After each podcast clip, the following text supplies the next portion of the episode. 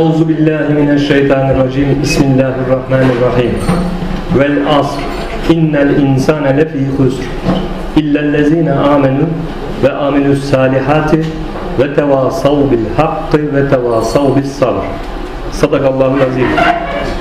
Elhamdülillahi Rabbil alemin.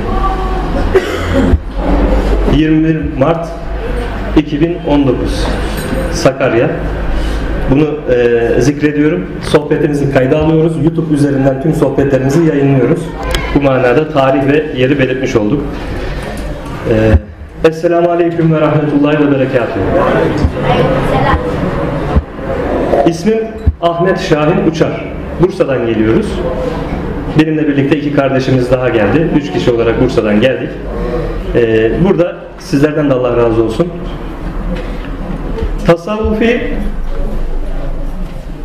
Muhyiddin İbni Arabi Hazretlerinin öğretisi üzerine tasavvufi sohbetler yapıyoruz. Bursa'da Emir Sultan Camii karşısında Arifane İlim Derneği çatısı altında böyle bir dergah faaliyetimizi yürütmekteyiz. Meşrep olarak Muhyiddin İbni Arabi Hazretlerinin meşrebi üzerine, onun öğretisi üzerine, onun eserlerini, kitaplarını okuyarak hakikate dair ilmimiz nispetinde bu eserden anladığımız hakikatleri e, dile getirmeye, taliplisi olan kardeşlerimize ulaştırmaya gayreti içerisindeyiz. Böyle e, şehir şehir de kardeşlerimizin daveti üzerine geliyoruz. Daha önce Konya'da bir ziyaretimiz oldu. Sonra Manisa'da bir ziyaretimiz oldu. Buraya da e, Sakarya şehrine de gelmiş olduk. Sizlerle tanışmış, tanışmak, hasbihal etmek, İbn Arabi ekolü üzerinden tasavvuf öğretisine kısa bir bakış yapmak, bunu ifade etmek, izah etmek ve işte dilimiz döndüğünce, ilmimizin yettiğince hakka ve hakikate dair e, kelamda bulunmak, istişarelerde yapmak adına böyle bir faaliyet yürütmekteyiz inşallah. Muhittin İbn Arabi Hazretleri belki çoğunuzun malumudur. Son zamanlarda bazı dizilerde, filmlerde de halkımıza tanıtıldı. Muhittin İbn Arabi Hazretleri 1200'lü yıllarda yaşamış. Ehlullah'ın seçkinlerinden bir zattır. Birçok ehlullah var. Allah hepsinin sırrını arttırsın. Onların şefaatine bizleri nail eylesin. Bütün bu ehlullah e, saymış olduğumuz ehlullahın meşreben, meşrep diyoruz. Usul, yöntem olarak farklı farklı meşrepler üzere hakkı, hakikati dile getirmeye gayret etmişler. Kur'an'ı, Resulullah sallallahu aleyhi ve sellem Efendimizin sünnetini anlamaya yönelik ifadelerde bulunmuşlar, izahatlarda bulunmuşlar ve halk fıtraten, mizacen nereye yatkın ise hangi meşrep üzerine yatkın ise o meşrep üzerinden de kendisine bir seyr yolu çizmiş oluyor. E, bu manada meşreplerin farklı farklı meşrep olması, tarikatların, tarikat yol biliyorsunuz, tarikatın e, anlamı tarik, yol. Tarikatların farklı farklı olması, kişinin nefis terbiyesi ve teskiyesinde farklı metotları izlemesi, işte bunlara meşrep adı verilmekte. Usul, yöntem, tarz farklılığı. Amaç Allah'ı bilmek, tanımak, Allah'a karşı kulluğumuzu hakkıyla yerine getirebilmek. Bütün tarikatların hak yol üzere olan tarikatların amacı gayesi budur. Bu manada bütün e, tasavvufi yaşantı içerisinde olup Allah'a vasıl olmak, bilmek, tanımak ve kulluğunu hakkıyla yerine getirmek gayesi içerisinde olan tüm kardeşlerimiz aynı amaç için hizmet etmekte, aynı amaca doğru yol almakta. Sadece işte meşreben usul ve farklar, farklılık arz etmektedir. Bu durumda hepimiz aynı gayeye hizmet ettiğimiz için tabii ki hepimiz birbirimizin mümin olmak hasebiyle, Müslüman olmak hasebiyle kardeşiyiz. Muhyiddin İbn Arabi Hazretleri e, dediğimiz gibi 1200'lü yıllarda yaşamış bir zat. Endülüs'te kısa bir anlatım yapmak istiyorum, tanıtmak istiyorum. Endülüs'te yani şu anki İspanya'da dünyaya gelmiş. O dönemde İslam'ın hakim olduğu yerlerden bir yer. Daha sonra e, oradaki Müslümanların birçoğunu e, şehit ederek, katlederek, bir kısmı da e, hicret ederek Endülüs tekrar gayrimüslimlerin eline geçmiş işte şu anki İspanya dediğimiz yer. Muhittin İbn Arabi Hazretleri gençlik yıllarında buradan Endülüs'ten çıkarak Afrika'ya, Kuzey Afrika'ya seyahat etmiş. Afrika'da bir dönem bulunmuş. Oradan Arabistan Yarımadası'na seyahatte bulunmuş. Hac farizasını yerine getirmiş. Daha sonra Anadolu topraklarına gelmiş. Anadolu topraklarında Konya'da ve Malatya'da bir süre ikamet etmiş. Hatta evlilik yapmış ve Konya'mızda bulunan Sadreddin Konevi Hazretlerinin annesiyle e, bir evlilik yapması hasebiyle evlatlı olmuş, evladı olmuş. Sadettin Konevi Hazretleri manevi evladı olup kendi ilmini, bildiklerini, bilgilerini e, aktardığı, dile getirdiği, yetiştirdiği e, Ehlullah'ın seçkin şahsiyetlerinden birisidir Sadrettin Konevi Hazretleri de. Yine Selçuklu döneminde o dönem o zamanlar Selçuklu hükmü Anadolu topraklarında bulunmakta. Selçuklu döneminde e, Selçuklu alimleri, alim zatlar da İbn Arabi'nin bu e, İslam felsefesinden etkilenmişler, etkileşimde bulunmuşlar. Onun izahatlarından, e, ifadelerinden, tefekkürlerinden yararlanmışlar. E, Davudi Kayseri İznik'te bulunan bu mübarek zat ilk e, Osmanlı'nın üniversitesi diyelim, müderrisi konumunda olan bu da yine manevi olarak Muhyiddin İbni Arabi Hazretlerinin manevi bir öğrencisidir. Yani o yol üzerinden, o meşrep üzerinden gelmiştir.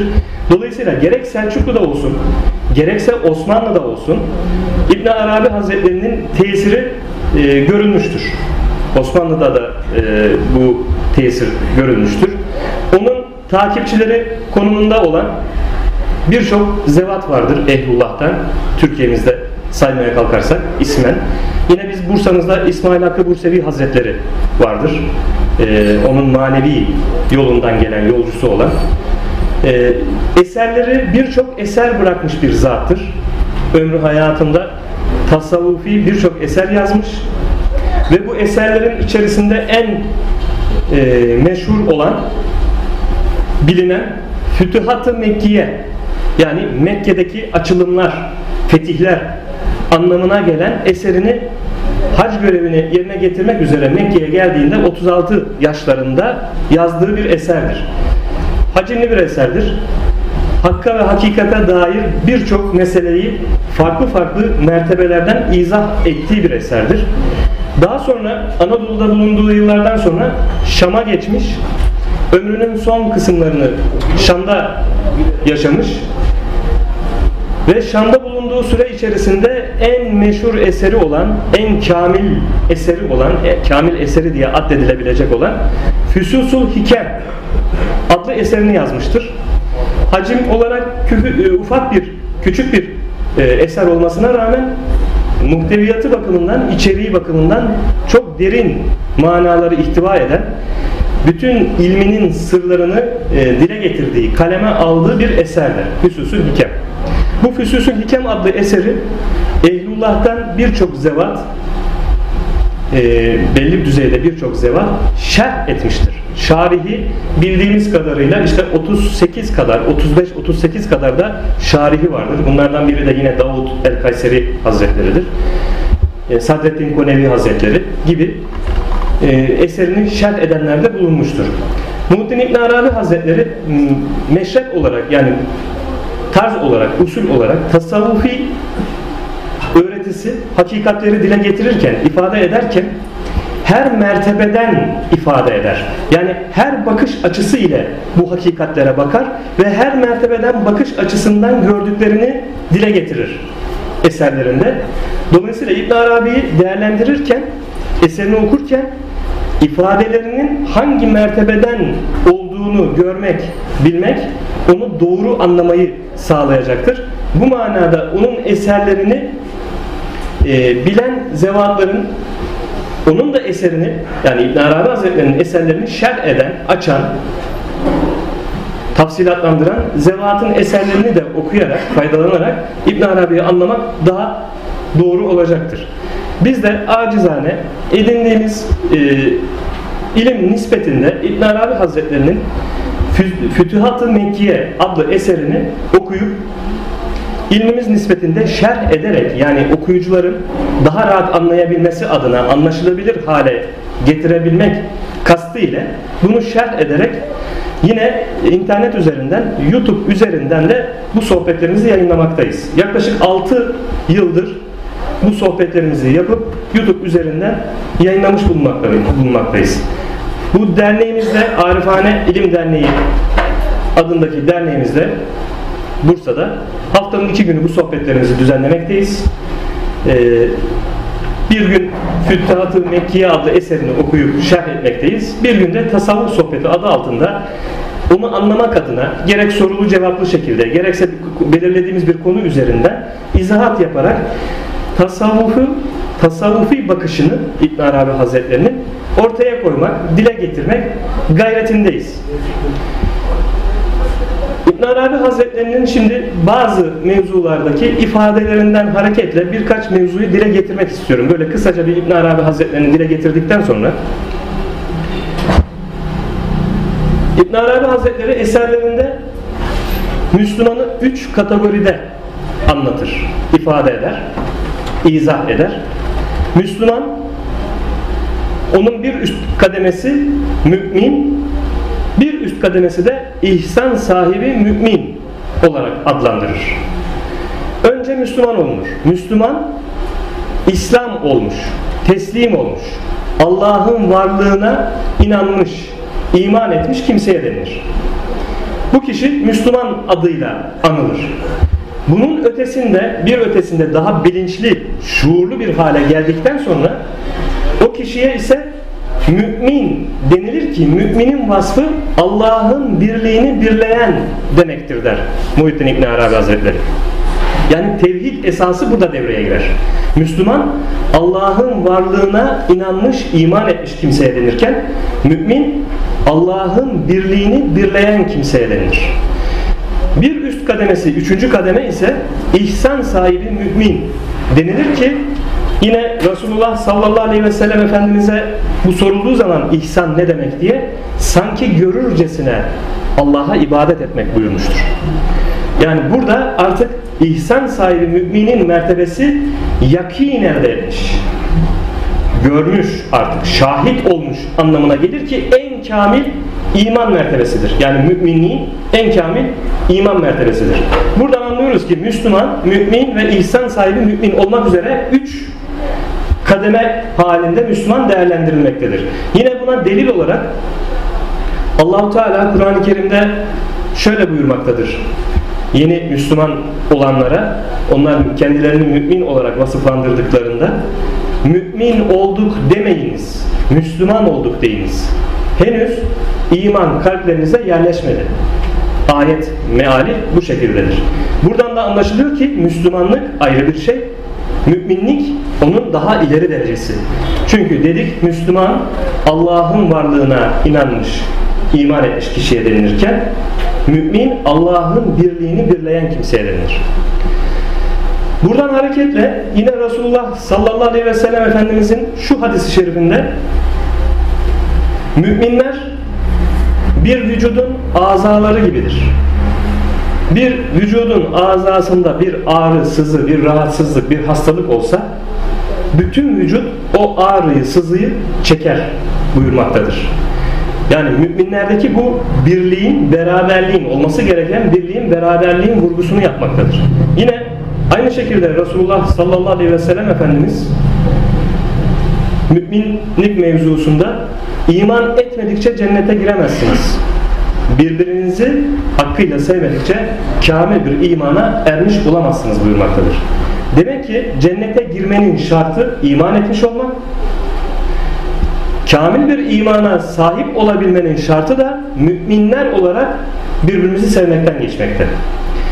Bu hususu özellikle dile getirmemizdeki gaye bütün dünya üzerindeki Müslümanların şu anda bulunmuş olduğu durumdan dolayı bizim en çok ihtiyacımız olan, elzem olan şu anda müminler olarak önce mümin olabilmek ve müminler olarak bu birlik beraberliği sağlayabilmek düşüncesini bu düşünce üzerine e, tefekkürlerinizi harekete geçirmek gayretindeyiz inşallah. Bu manada hep birlikte bir tefekkür edelim gayretindeyiz. Demek ki e, imanın kamil olabilmesi için biz birbirimizi Resulullah Efendimizin hadisi şerifinde buyurduğu gibi sevmemiz lazım. Maalesef e, Müslümanlar olarak bir defa Müslümanlık kategorisinde e, çoğunluğumuz kalmış. Müminliğe geçememişiz. Zaten müminliğe geçemediğimiz buradan belli oluyor. Yani müminliğe geçmiş olsak hakikaten birbirimizi bu manada Resulullah Efendimizin hadisinde dile getirdiği gibi sevmemiz lazım. Ocu, bucu, şucu ayrımına girmeden Allah'a inanmış, iman etmiş olması hasebiyle biz herkesi kardeşimiz diye, değil mi? İslam dini bize, bize bunu emretmekte. Kardeşimiz diye kucaklayabilmemiz lazım. Kardeşimizin kusurları olabilir. Eksikleri olabilir. Hepimizin eksiği var, kusuru var. Kimimiz tam ki. Ama bu eksik ve noksanla dahi kardeşimiz diyebilmemiz, bu şuuru, bu bilinci yakalayabilmemiz lazım ki işte o müminlik, o sevgi, muhabbet, birbirimize olan sevgi, muhabbetteki gerçek mümin olma şuurunu e, yaşayabilelim. Açığa çıkarabilelim ki Resulullah Efendimizin hadisi şerifinde buyurduğu o müminlerden olabilelim. Yine Allahu Teala ayeti kerimede mealen şöyle buyurmaktadır. Müminlere yardım üzerimizde haktır. Mealen bu şekilde geçmektedir. Yani Allah mümine yardım edeceğini sözünü, vaadini ifade ediyor, dile getiriyor. Müminlere yardım üzerimizde haktır. Dünya üzerinde şöyle bir kendimize baktığımız zaman Müslümanlar olarak bütün coğrafyalarda ezilen, zulüm altında inleyen, kalan hep Müslümanlar. Haşa Allah vaadinden döner Asla ve kat'a dönmez. O zaman Muhittin İbn Arabi Hazretleri diyor ki eğer sen yardım görmüyorsan dön müminliğine bak. Bir gedik bulacaksın. Yani kamil manada mümin değilsin demek ki diyor. Eğer ki kamil mümin olmuş olsaydın Allah'ın sana vaat ettiği o yardım muhakkak sana erişirdi. Seni bulurdu. Sana ulaşırdı. Biz burada müminliğimizi bir sorgulamamız gerekiyor. Genel olarak hepimiz kendi nefsinde dahil. Müminliğimizi yani biz söze geldim mi elhamdülillah Müslümanız diyoruz. Eyvallah Müslümanız elhamdülillah Allah'ın varlığına inanmakla iman etmekle Müslümanız. Ama Müslümanlık kurtarmıyor. Bakın burada müminliğe geçiş yapmamız gerektiğini anlıyoruz. Çünkü Allah'ın yardımı müminlere vaat ettiği yardımı. Mümin neydi? Tevhid ehli. Allah'ın birliğini birleyen. İşte bütün herkesi, o Müslümanları, müminleri kardeşim diyebilen, kucaklayabilen, bir vücudun azaları gibi olup kardeşinin bir sıkıntısına, derdinle dertlenen, onun sıkıntısını, derdini çözmek gayreti içerisinde olan, o sıkıntıyı, o derdi kendi derdi, kendi sıkıntısı olarak görebilen kişidir mümin. Biz o zaman şöyle bir kendimize bakmamız gerekiyor. Kendimizi bir sorgulamamız gerekiyor. Nerelerde eksiğimiz var? Nerelerde noksanımız var? Nerelerde hatalarımız var? Allah'ın emrettiği gibi kul olmak adına neler yapmamız lazım? Nasıl hareket etmemiz lazım? Bunların bir sorgulanması gerekiyor. Bu ahir zamanda, bu zamanda en çok ihtiyacımız olan işte biz öncelikle kendi nefsimizde müminliğimizi, mümin miyiz, ne derece müminiz bunu sorgulayıp eksiklerimiz, noksanlarımız varsa bunları nasıl telafi ederiz? Nasıl yerine getirebiliriz? Bu gayret içerisinde olmamız lazım.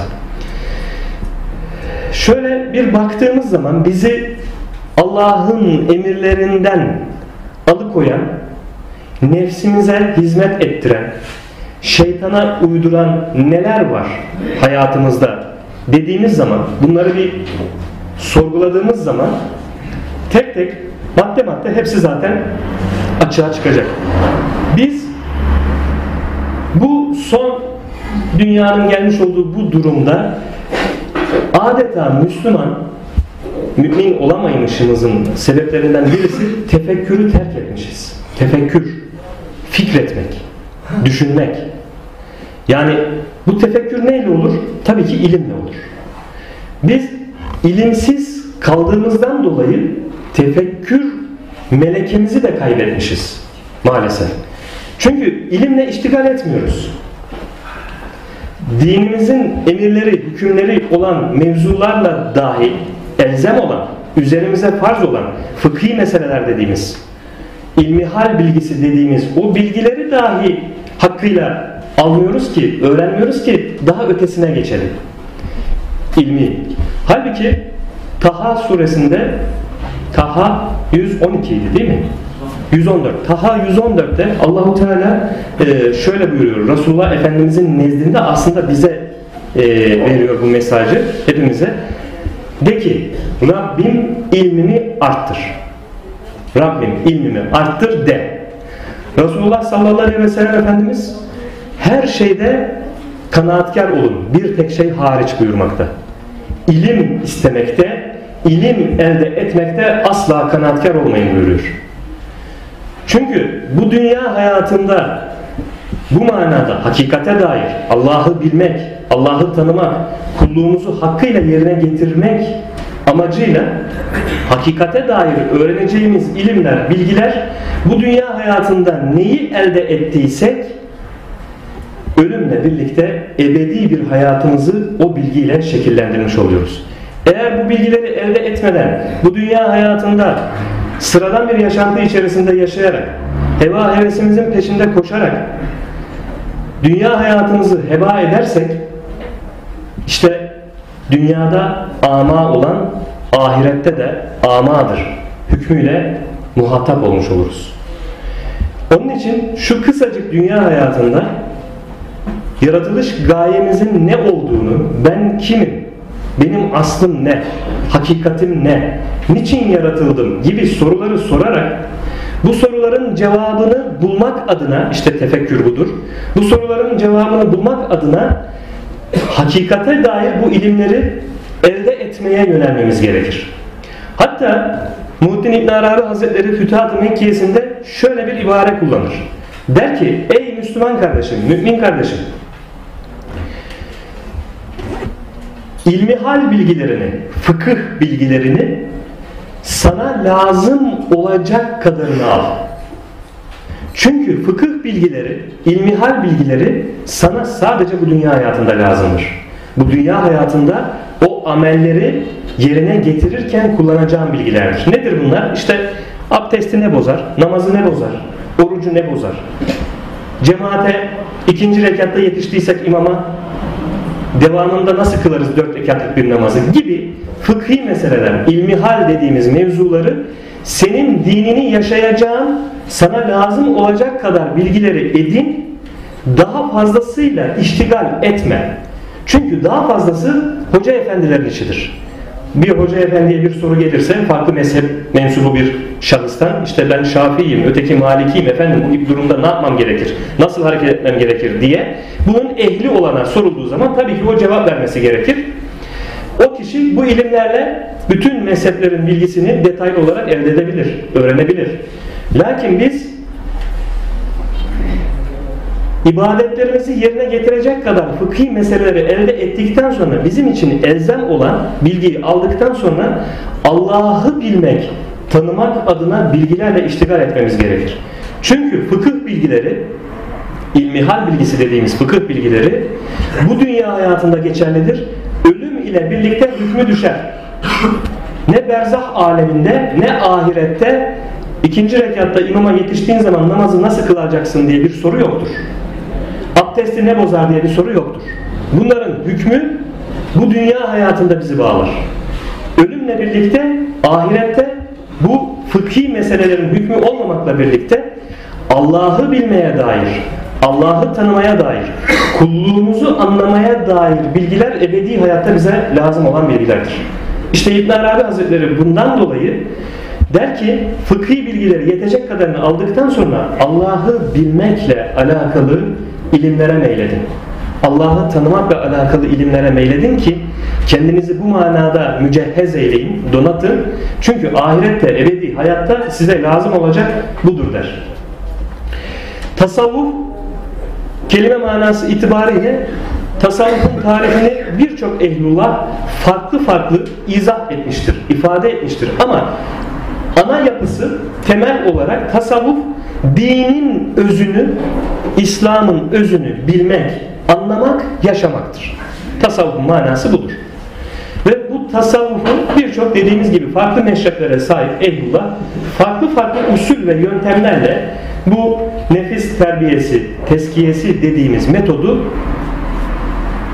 belli bir metotlar kurarak ifade etmiştir. İşte tarikatlar da buradan doğmuştur zaten. Tarikat, yol dediğimiz Allah'a ulaştıran. Ne diyoruz? Dört tane kapıdan bahsediyoruz bu hakikat yolculuğunda. Baştaki kapı şeriat. Şeriatın tam olduktan sonra yani bu bilgileri elde ettikten sonra ilmi hali bilgileri elde ettikten sonra, fıkhi bilgileri elde ettikten sonra kişinin seyir sülükünde yolculuğu ikinci kapıya geliyor. İkinci kapı tarikat. Tarikat işte Allah'a seni götüren yol anlamında. Burada bu tarikat yapısı kişiyi buradaki usul, yöntem, metot, ilim belli bir noktaya taşıyor. Tabi bu da işte ehil kişilerin anlatmasıyla, yönlendirmesiyle, ifade etmesiyle ki buna e, eski zamanda, geçmiş zamanda mürşid ismi verilmiş. Günümüzde güncellediğimiz zaman bu kelimenin anlamını rehber denilebilir, öğretmen denilebilir, öğretici denilebilir, yol arkadaşı denilebilir. Mürşid kelimesinin geniş manada içine aldığı anlamlardır bunlar. Burada tarikat kişiyi haki, hakikate taşır, hakikate taşır. Hakikatleri idrak etmeyi, anlamayı sağlar. İşte o hakikati idrak edip, anlayıp hayatımıza geçirdiğimizde bizden açığa çıkan hale ise marifet diyoruz. Demek ki şeriat, tarikat, hakikat ve marifet diye bu sıralanmıştır. Bazı ehlullah son ikisinin yerini e, değiştirmiştir. Önce marifet, sonra hakikat diye ifade eder. O da kelimeye yükledikleri manaların farklı olması hasebiyle aslında aynı hakikattir yani. Sadece kelimeye yüklenen manalar, e, marifet kelimesine onlar hakikatin manasını yüklemiş. Marifeti öne almış. Diğeri de hakikate yüklediği manayı marifete yüklemiş, sonraya almış. Değişen bir şey yok aslında. Aynı davayı, aynı hakikati dile getirmektedir. Burada e, biz mü Müslümanlığımızı, müminliğimizi sorgulayarak bendeki bu eksiklikler nereden kaynaklanıyor dediğimiz zaman o zaman şöyle bir yaşayış tarzımıza bir bakmamız gerekiyor. Biz genel manada dünyalık olduğumuz için dünyaya sürekli meylettiğimiz için ahiret kısmını yani kendimizi ruhumuzu besleme kısmını ruhumuzun ihtiyacı olan ibadet, taat, zikir kısmını devre dışı bırakmışız. Bertaraf etmişiz. Bundan dolayı hep nefsani istek ve arzularımızın peşinde hareketle dünyaya meyilden dolayı hep dünyalık peşinde koşmuşuz. Sabah kalkıyoruz, işimize gidiyoruz. Genel manada söylüyorum. Sabah kalkıyoruz, işimize gidiyoruz. Harıl gürül bir işle iştigal ediyoruz. Akşam işimizden geliyoruz yorgun argın. Yemeğimizi yiyoruz. Ondan sonra yatıyoruz, istirahate çekiliyoruz. Sabah kalkıyoruz, tekrar işe gidiyoruz. İşten geliyoruz, yemek yiyoruz, tekrar yatıyoruz. Ruhumuzu beslemek adına, ruhumuzun ihtiyacını karşılamak adına bu ilimleri tahsil etmekten uzak düşmüşüz. Hakikate dair ilimleri. Çünkü e, ruhumuzun gıdası zikirdir. Genel manada, zikri genel manada ele alıyoruz. Tabii ki bu zikir ilim de bunun içerisine giriyor. E, kalpler ancak Allah'ı zikir ile mutmain olur. Buyurmakta Allahu Teala. O zaman bu zikri nasıl anlamamız lazım? Tabii ki oturup sadece kuru kuru aklımız fikrimiz başka yerlerde Allah Allah Allah Allah dedik tesbih çektik. Bu manada değil. Çektiğimiz zikrin idrakine varmak lazım. Allah derken Allah'ı tefekkür etmemiz lazım. Subhanallah derken Subhanallah kelimesinin manasını tefekkür etmemiz lazım. Elhamdülillah derken Allah'a hamd ediyorum. Ya da hamd Allah'a aittir. kelimenin manasını tefekkür etmemiz lazım. İşte bu tefekkür bizi gerçek manada zikir edenlerden eyler. Bu tefekkürle birlikte bu sefer biz ruhumuzun ihtiyacı olan bu bilgiyi elde etmek gayesini gütmeye başlarız. Arzularız, arayışa geçeriz, ilim elde etmeye gayret ederiz. Robotloş, robotlaşmış bu halden çıkar, insanlığımızın hakikatini arar, onun peşine düşmüş oluruz. İnsanı İbn Arabi iki kategoride işliyor. Bir beşer diyor, beşer, bir de insan olmak var. Beşer işte bu robot hal. Yani hakikatinden habersiz, ruhunun hakikatinden Allahu Teala'nın nefahtü dediği, ben ruhumdan üfürdüm dediği o öz cevherinden habersiz olup ruhunu adeta bu et kemikten kafesinin içerisinde, içerisinde zindana hapsetmiş tamamen heva hevesi peşinde hayat sürdüren o insan şeklindeki yapıya beşer ismini vermekte. Beşerliğimizden diyor insanlığa doğru bir seyri sülük yapmamız lazım. Genelde beşeriz. Neden? Nefis heva hevesi peşinde hareket ettiğimiz zaman bunu beşer diye niteliyor. Biz diyor bu beşerlikten çıkıp insan olmamız lazım. İnsan ne? İşte Allahu Teala'nın ayette mealen buyurduğu gibi ben insanı en güzel şekilde yarattım dediği eh, ahseni takvim insanı en güzel şekilde yarattık dediği ahseni takvim insanlık mertebesi. Ve sonra onu aşağıların aşağısına indirdik dediği yeri de beşer olarak yani beşeriyet, beşerlik olarak ifade ediyor. Biz bir takım heva heveslerimizle, şartlandırmalarımızla, yetiştirilme tarzımız ile, ebeveynden aldığımız ahlaki yapı ile, genlerinden aldığımız gen faktörleri ile bizde oluşan bir kalıp var. Bu kalıp işte bizim beşeriyetimiz. Biz burada işte burada sorgulayarak ben kimim? Aslım ne? Hakikatim ne? Allahu Teala buyuruyor ki ben yeryüzünde bir halife yaratacağım. Halife ne demek? Hükümdarın adına, padişahın adına onun yetkileriyle donatılmış onun vekili demek. Demek ki biz bu hakikatimizin idrakine varmamız lazım. İşte tasavvuf bize bunu anlatıyor. Tasavvuftaki anlatılan ey diyor insan sen beşerlikten insanlığa çık. Halifelik özelliğinde yaratılmış olduğunu, o mükemmel bir varlık olduğunu, o ahseni takvim özelliğinde yaratılmış bir varlık olduğunun bilincine var. Ve bunu zuhur ettir, açığa çıkart, yaşa. Tasavvuf bunu öğretiyor bize. Bu da neyle oluyor? Tabii ki ilimle oluyor. Ancak ilim sahibi olabilirsek bu seyri, bu seyri sülükü hakkıyla tamamlayabiliriz. İnsanlığa doğru bir seyir yaparız. Kendi hasletlerimizi ayıklarız, temizleriz.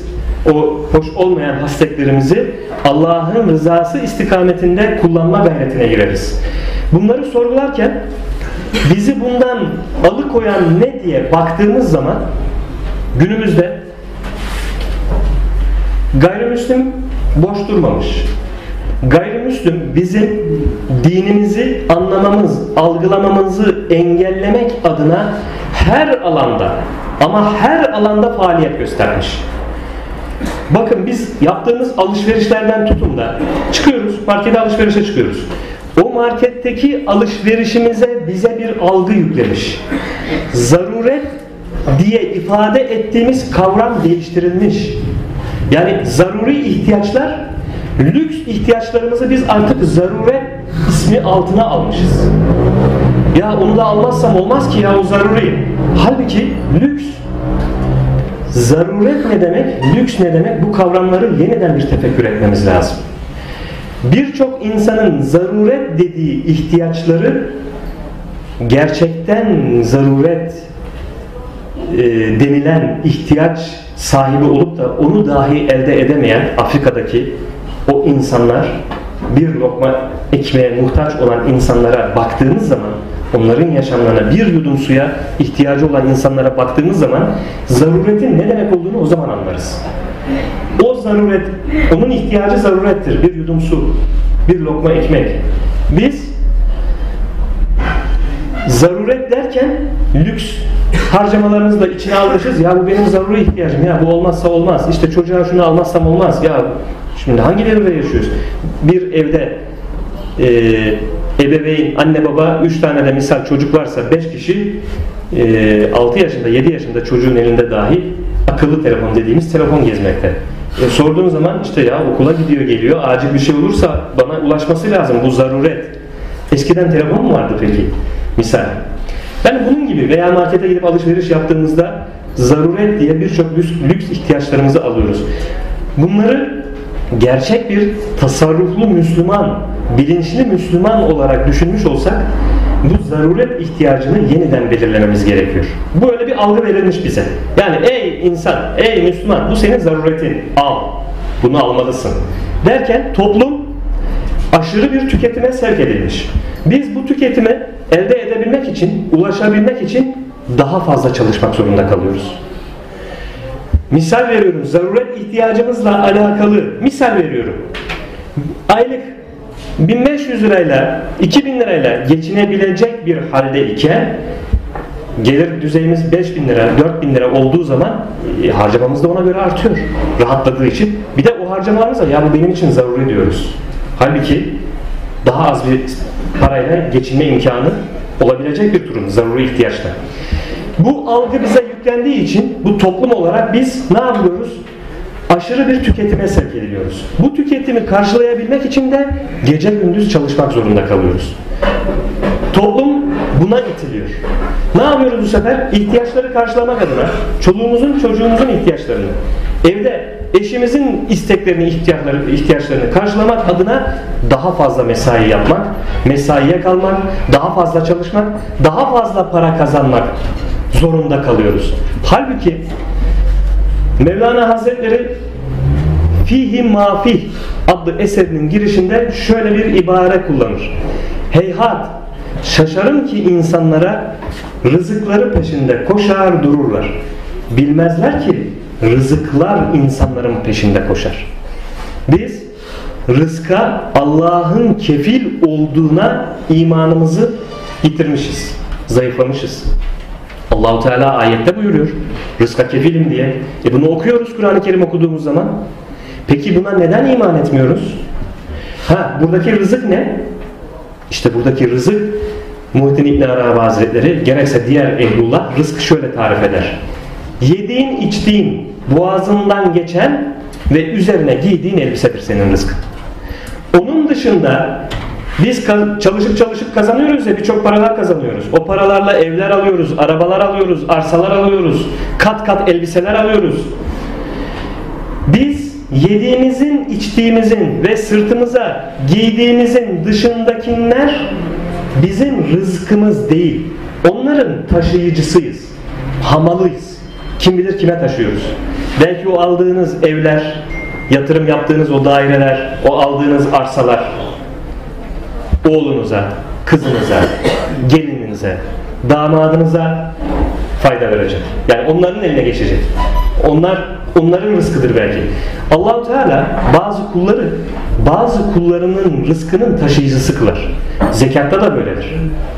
Zekatta Allah'ın emri olan zekatı zengin bir Müslüman verdiği zaman şu idrakte vermesi lazım. Allah benim malımdan o kardeşimin hakkını vermemi bana emretti. O benim hakkım değil. Benim malımda kardeşimin hakkı. İbn Arabi Hazretleri böyle der. Eğer bu düşünceyle zekatını verirsen işte kamil bir zekat vericisin sen. Ama dersen ki ya bu benimdi, benim malımdı. Allah emrettiği için ben de bu malı işte kırkta birini hesap ettim. O ihtiyaç sahibi Müslümana veriyorum derse bu zekat veren şekilde şeriata göre zekatını vermiş olsa bile hakikatte onun feyzine, bereketine, o sevabın e, güzelliğine nail olamaz. Zekat veren bu hakikati düşünmesi lazım. Benim malımdaki fakir kardeşimin hakkı. Ben onun taşıyıcısıyım. Allah bana bunu emretti ve o benim sırtımdaki onun hakkını ben şimdi veriyorum deyip vermesi lazım zekatı veren. Bu bilinçte, bu şuurda olmamız lazım Müslüman olarak. İşte Bu manada rızık da dediğimiz gibi yediğimiz, içtiğimiz, boğazımızdan geçen ve üstümüze giydiğimiz elbisedir. Onun dışındakiler rızık değil. O zaman biz yük üstüne yük alıyoruz. Şöyle bir tefekkür ettiğimizde öyle değil mi? Yük üstüne yük alıyoruz. Ha o elde ettiğimiz, kazandığımız maldan Allah yolunda infak edebiliyorsak, harcayabiliyorsak bu bizim kazancımızdır. O infak ettiğimiz ahirete yatırımdır. O yaptığımız infaklar yarın ahirette Allahu Teala karşımıza çıkaracak. Yani o bunlar evet kazancımızdır. Ama diğerleri böyle bir infakımız yoksa Allah rızası için infak etmediysek, har vurup harman savurduysak, lüks yolda harcadıysak bunların hepsinin hesabını vereceğiz. Resulullah Efendimiz buyurmuyor mu sahabe-i kiramla? Yediğinizin içtiğinizin hesabını vereceksiniz. Yarın ahirette Allahu Teala'nın huzurunda yediğimizin içtiğimizin hesabını vereceğiz. Her şeyin hesabını vereceğiz. Bu incelikle düşünmeyi e, işte tasavvufi öğreti dediğimiz, dinin özü, hakikati dediğimiz bu bakış açısıyla Resulullah sallallahu aleyhi ve sellem Efendimizin hadis-i şeriflerini Kur'an'ı hakkıyla anlamak adına ayetleri Allah'ın emirlerini anlamak adına Resulullah Efendimizin hadis-i şeriflerine bakış açısının nasıl olması gerektiğini işte bu ehlullah bize tasavvuf öğretisi adı altında vermiş ifade etmiş. Biz bunları tefekkür ettiğimizde bu eksiklerimizi, noksanlarımızı görüyoruz. Yine çoluğumuza, çocuğumuza davranış şekillerimizde onları İslam'ın Allah'ın emrettiği ölçüler dairesinde o güzel ahlakla yetiştirmek gayreti içerisinde olmamız lazım. Ama günümüzde maalesef Müslüman genel manada söylüyorum. Çoluğundan çocuğundan habersiz. Çocuk kendi dünyasında almış eline akıllı telefonu, dilediği gibi istediği sitelere girebiliyor. Farklı farklı bilgilere ulaşabiliyor. İmanını, itikadını çalacak bilgilere ulaşıyor. Ahlakını bozacak bilgilere ulaşıyor. Ve bu yozlaşma, bu ahlaki yapıda manevi değerleri kaybetmede başlıyor aileden, çoluktan, çocuktan. Çoluğumuzla çocuğumuzla oturup akşam evladım gel şöyle dinimizin hakkında sana şu bilgileri şöyle vereyim diye her akşam çocuğu da sıkmadan. Çocuktur çocukluğunu da yapacak oyununu da oynayacak. Yarım saat 15 dakika neyse. Bir dinin hakkında hakikatler hakkında şeriat hakkında fıkıh hakkında bilgi veriyor muyuz? Kaçımız veriyor? Genel manada toplum olarak diyorum. Kaçımız çocuklarımızı denetliyoruz? Kaçımız çocuklarımızın nasıl bir arkadaşları olduğunu, nasıl bir arkadaşlık kurduğunu, arkadaşlarından neler aldığını, arkadaşlarına neler verdiğini denetliyoruz. Yine ebeveyn olarak anneler, burada annelere de, annelerimize de çok görev düşüyor. Annelerimiz aslında görevin büyük bir kısmını annelerimiz yüklenmek durumunda. Çünkü çocuklarla en çok haşır neşir olan annelerdir. Anneler burada kendilerini yetiştirmiş olmaları lazım ki dinin hükümleri adına, dinini bilmek adına, bu ahlaki değerler adına, manevi değerler adına çocuklara bu manada yön verebilsin, ifade edebilsin, izah edebilsin. Biz toplum olarak maalesef annelerimiz yani kadınlarımız bu manevi değerlerden koparılarak uzaklaştırıldı ve toplum öyle bozuldu. Şöyle bir geriye doğru, tarihte geriye doğru gidersek bunun hakikatiyle böyle olduğunu görebiliriz. Önce tabii bütün toplumun içerisinde bireylerine ulaşıldı. Hepsi bozulmaya çalışıldı ama kadının bozulmasıyla, kadının bu e, ahlaki yapıdan, manevi yapıdan uzaklaştırılmasıyla aile bozulmuş oldu. Çünkü kadın evde e, bu manevi değerleri korumak adına bir direk gibidir. Gerek eşine, kocasına tesirde bulunur, gerekse çocukları üzerinde bir e, hakimiyet alanı vardır. Çünkü çocuk genelde anneyle haşır neşirdir. Annelerimiz bozulunca, bu değerlerini yitirince bu sefer toplum genel manada komple bozulmaya doğru bir akış, seyir haline girdi. O zaman toplumumuzda toplumumuzun tekrar bu kuvveti kazanabilmesi, manevi değerlerine dönebilmesi için tabii ki hep birlikte hareket etmekle birlikte bir söz vardır hani yiğit düştüğü yerden kalkar. Kadınlarımıza bu konuda çok büyük görevler düşüyor. Kadınlarımıza, annelerimize dinimizi anlatmak adına, onların yetişmesi adına gayret sarf edelim. Ki bu annelerimiz de evde çocuklarımızı hakkıyla dinimizin bilgilerini verebilsin, yetiştirebilsin. Toplumumuzda bozulan bu kadının manevi değerlere olan ilgisini, alakasını kaybetmesiyle, zayıflamasıyla, cahilleşmesiyle oluşan bu erozyonun, bu çürümenin, bu bozulmanın önüne geçmek için tekrar kadınlarımız bu değerlerini kazanması gerekir. Buna gayret edelim. Evimizde eşimiz olsun, kızımız olsun, her neyse, annemiz olsun, onların dinimizi bilmesi, öğrenmesi, hakkıyla yaşaması adına bu bilgileri alabileceği gerek kitaplar, elde edelim, verelim, okumalarını sağlayalım. Gerek bu sohbetlerde, bu sohbetlerden o feyzi almalarını sağlayalım, idrak etmelerini sağlayalım ki bu kadınlarımız tekrar o manevi değerlerine sahip olup aileyi, o aile bağını tutar hale geçebilsin, gelebilsin. Bu manada dediğimiz gibi işte çocuklarımıza da onlara kontrol edelim, etmemiz gerekir. Neyle iştigal etmektedir? Nasıl bir hayat yaşamaktalar? Kimlerle arkadaşlık kurmaktalar? Ne okumaktalar? Neye meyletmektedir? Bu değerleri, manevi değerleri alması adına çocuklarımıza çünkü o çocuklarımız bizim yarın geleceğimiz. Biz çocuklarımıza bu manevi değerleri vermezsek, bu kültürümüzü vermezsek, bu İslam anlayışını vermezsek yarın bizim yerimize onlar geçecek. Toplum bu erozyonla gitgide gitgide artık İslam'dan uzaklaşmış olacak. Kur'an'ı anlamaktan, Resulullah sallallahu aleyhi ve sellem Efendimiz'i anlamaktan uzaklaşmış olacak. Ondan sonra proje adamlar dinimizi bozmak dedik ya her alanda faaliyet gösteriyorlar. Siyasi, sosyal, ekonomik, her alanda kültürel faaliyet gösteren bu proje adamlar meydana çıkıyor. Diyor ki işte kimisi diyor ki hadisleri inkar ediyor. Bize diyor sadece Kur'an yeter. Biz Kur'an'ı biliriz, tanırız. Çünkü biz onu kabul ederiz. Onda her şey mevcuttur. Ne almamız gerekiyorsa oradan alırız. Diyorlar. Hadisi olduğu gibi kaldırıp atıyorlar. Böyle bir güruh da var. Kur'an'ı anlamak için Resulullah sallallahu aleyhi ve sellem Efendimizin hadisi şeriflerine mutlak surette ihtiyacımız vardır. O hadislerden, o izahat tarzından bakmadıktan sonra asla ve kat'a Kur'an-ı Kerim anlaşılmaz. Çünkü Kur'an'ın tafsilatıdır hadis. Resulullah Efendimizin yaşamı, söylemleri, ifadeleri yine e, Resulullah Efendimiz için Hazreti Ayşe ne diyor? Yaşayan Kur'an diyor. Biz Kur'an'ı ondan öğrenebiliriz. Resulullah Efendimiz olmazsa onu bir kenara koyarsak biz Kur'an'ı nasıl anlayabiliriz? Mümkün mü? Nasıl öğrenebiliriz? Kur'an'ın bir derinliği vardır. Kur'an-ı Kerim'deki ayetlerin birçok anlamları vardır. Kur'an'ın zahiri anlamı vardır, batıni anlamı vardır, haddi vardır, matlağı vardır. Hadis-i şerifte Resulullah Efendimiz böyle buyurur. Bu dört madde vardır.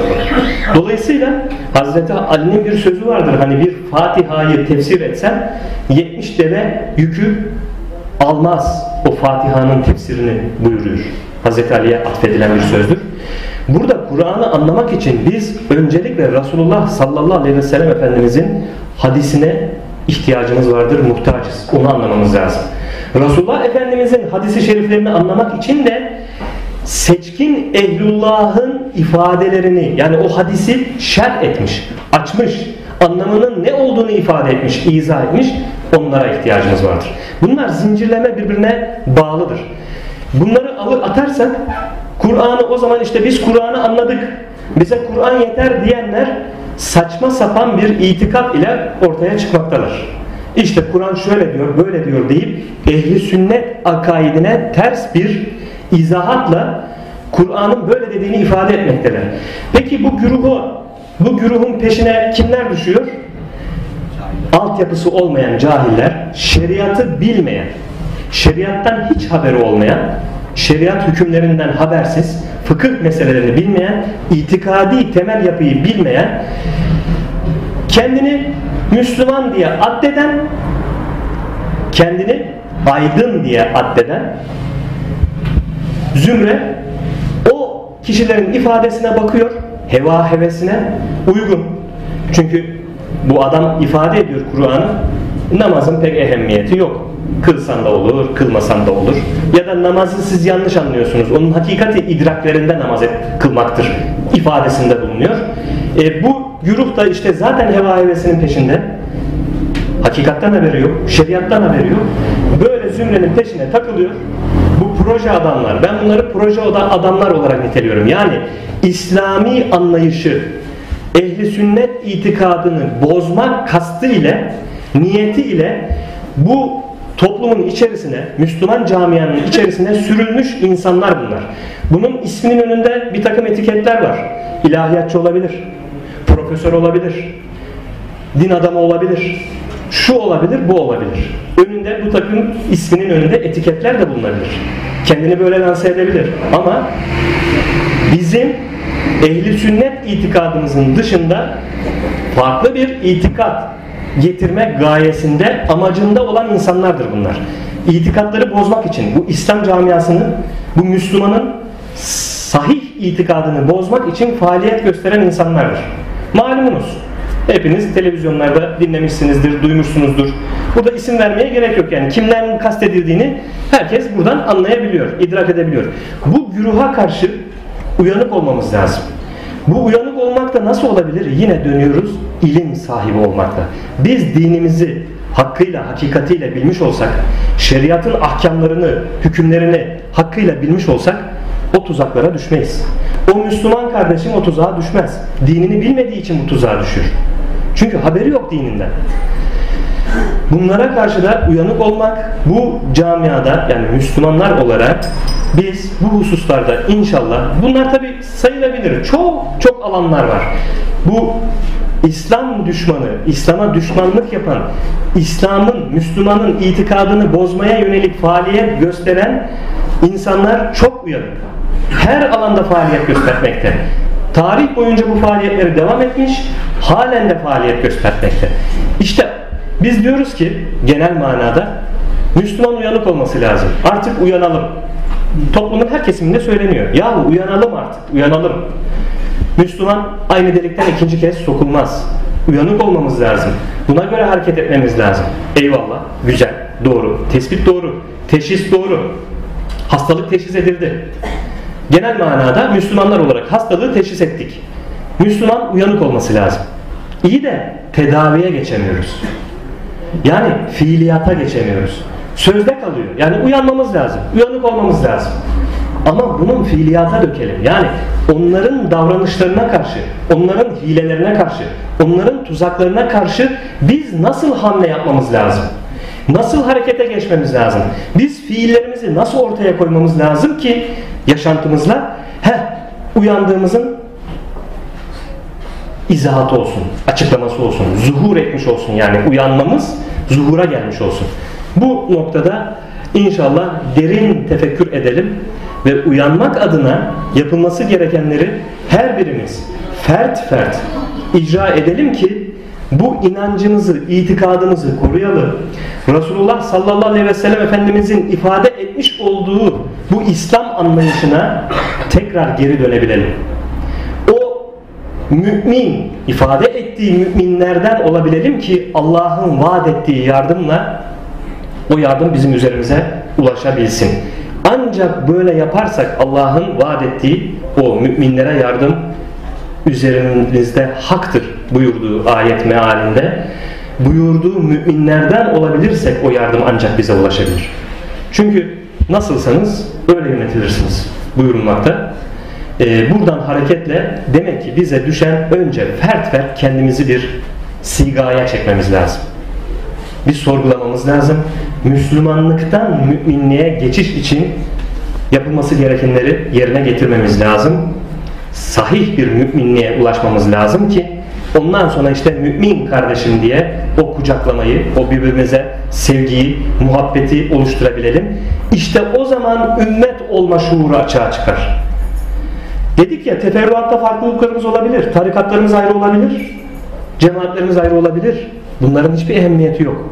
Biz Müslümanlar olarak, müminler olarak kardeşiz. Zaten bu teferruattaki ayrılık olması lazım. Çünkü Allahu Teala her insanı aynı özellikle yaratmadı. Her insanın mizacı farklıdır. Mizaçların farklılığı Allah'a giden yollardaki usullerin farklılığını doğurur. Yani meşreplerin farklılığını doğurur. Bu hak zaten. Hakikat. Bu olması gereken. Ama burada hepimiz o müminlikte birleşebilelim. Mümin olmamız hasebiyle birbirimizi kucaklamamız gerekiyor. Ayrılıktan gayrılıktan o dış, dış güruhların, dış düşmanların yapmış olduğu o oyundan, tezgahtan, o çarktan, o girdaptan çıkmamız gerekiyor. Çıkalım ki samimiyetle birbirimizi kucaklayabilelim. Yolundan, B yolundan, A tarikatından, B cemaatinden olmak hiç en önemli değil. Ehli sünnet yolu üzeri olduktan sonra hepimiz kardeşiz. Hepimizi kucaklamamız lazım birbirimizi. Bu bilinci, bu şuuru inşallah tekrar tekrar tefekkür edelim ve bunu hayata geçirelim. Bunu hayata geçirebilirsek işte Resulullah Efendimizin bahsetmiş olduğu o müminlerden olup dinimizi, o güzelim dinimizi, İslam'ı hakkıyla yaşayanlardan olabiliriz. Ee, ve onun ona hizmet edenlerden olabiliriz. Ümmet olma şuurunu, bilincini açığa çıkarabilenlerden oluruz. Şu an en çok ihtiyacımız bu. Ümmet olma bilincini açığa çıkarabilmek. Çünkü ümmet olma bilincini kaybettiğimiz için biz dağıldık. Parçalanmamız bundan kaynaklanıyor.